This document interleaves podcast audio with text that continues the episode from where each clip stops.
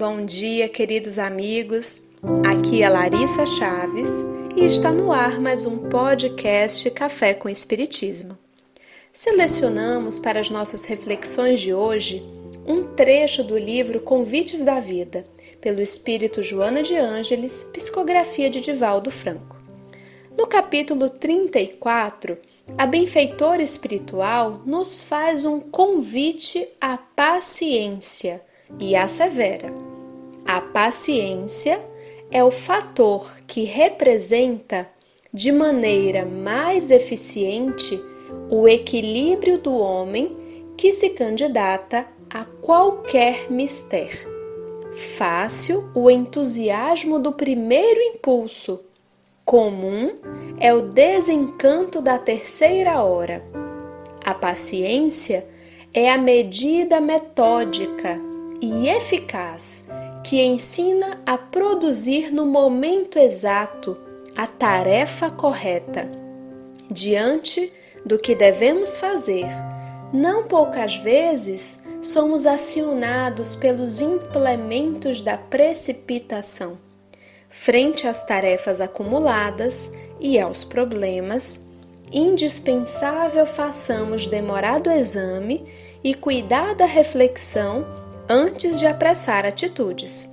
Aqui, o enfoque de Joana no estudo da paciência é a atitude de quem sabe esperar, não se afoba ou precipita diante das circunstâncias.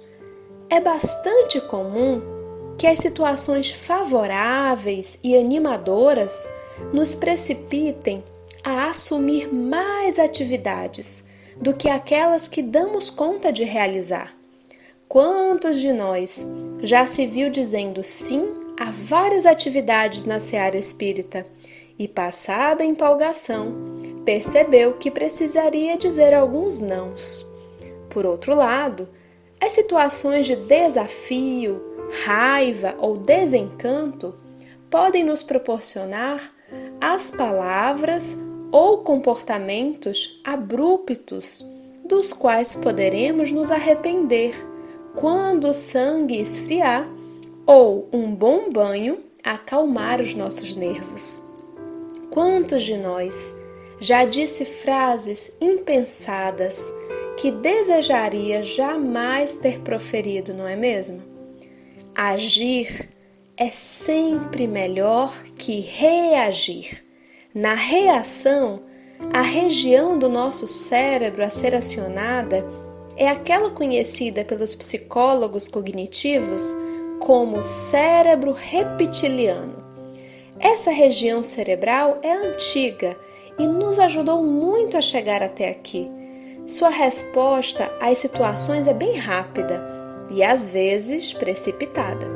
Podemos entrar numa sensação de vida ou morte como se dar aquela resposta ou fugir da situação representassem uma questão de sobrevivência.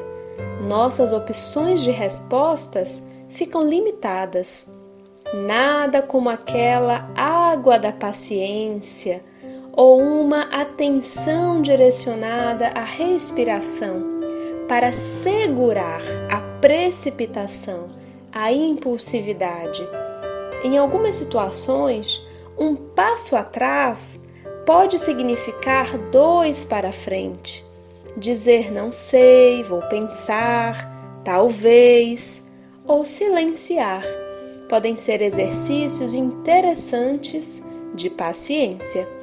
Por fim, acrescenta Joana: Jesus, acompanhando e inspirando o progresso da terra, pacientemente espera que o homem se volte para ele, a fim de que, encarregado da nossa felicidade, possa dirigir-nos pelo caminho que leva a Deus. Sigamos, pois, queridos amigos, alimentando em nós a ciência da paz, cientes de que há tempo para todas as coisas e tudo acontece em seu verdadeiro tempo.